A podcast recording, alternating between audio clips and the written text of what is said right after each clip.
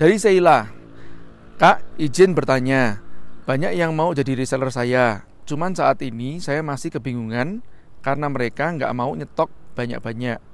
Harga kemahalan dan logo produk saya yang dilepas. Kira-kira bagaimana solusinya, Kak? Sheila ini produknya adalah cake Nah, jadi kalau kita ada suatu pertanyaan begini, yang paling penting harus mengerti dulu produknya apa nih ya, karena uh, treatmentnya pasti akan berbeda-beda. Baik ya, saya ringkas lagi ya dari pertanyaan Sela itu. Yang jelas Sela ini yang pertama adalah produsen, ya, dan brand owner atau punya merek sebuah cake. Kemudian banyak yang mau jadi resellernya dia, tapi nggak mau nyetok banyak-banyak. Ini jadi masalah jadi bagi Sela sendiri. Kemudian harganya kemahalan, yang dimaksudnya mungkin uh, dibanding dengan yang lain harusnya begitu ya. Kemudian yang ketiga logonya dilepas. Nah ini bagaimana solusinya? Buat saya nomor satu gini nih. Saya kan balik dari yang pertama dulu, yang akhir duluan. Logo dilepas itu artinya kemungkinan besar punya Sheila ini sendiri mereknya belum terkenal. Ya. Nah, jadi kalau mereknya belum terkenal, orang cenderung akan mau melepas logo. Kalau mereknya terkenal, malah justru logonya itu paling penting. Ya, ya artinya apa? Sheila ini kemungkinan besar tidak melakukan branding yang kuat terhadap suatu produknya. Entah apa diferensiasinya yang nggak kuat tentang produknya, ataukah uh, aktivitas brandingnya sendiri yang memang tidak kuat atau mungkin belum digenjot. Nah, itu jawaban yang pertama. Yang kedua, bicara masalah reseller nggak mau nyetok banyak-banyak, Dikarenakan apa? Karena dimanya belum jelas mungkin.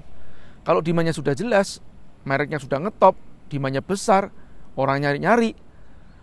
Eh kak, itu yang kemarin uh, saya dengar di itu ya, uh, saya baca di tempat Instagram ya, atau nonton di Instagram ya. Cake Anu, misalkan begitu kan, cake Sela. Nah begitu. Ini dimanya begitu sudah besar, aku mau dong jadi apa, apa uh, resellernya. Dia kan berani nyetok banyak-banyak gitu kan, karena dimanya besar.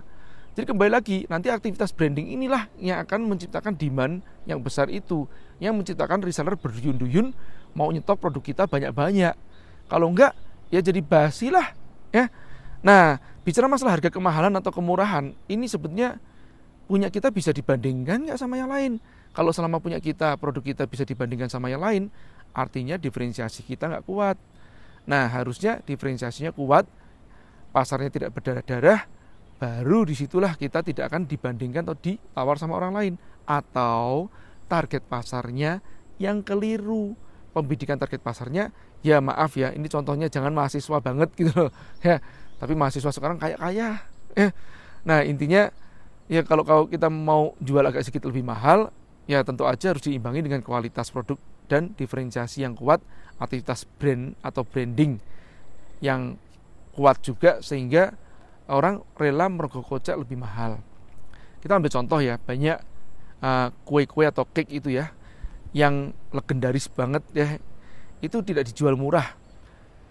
Ada juga langganan saya nih, brownies uh, bakar ya, namanya Gladys. Itu jual satu loyangnya 100 ribu, laku juga tuh. Ya, dia nggak banting-banting harga, bahkan setahu saya dia nggak pakai reseller.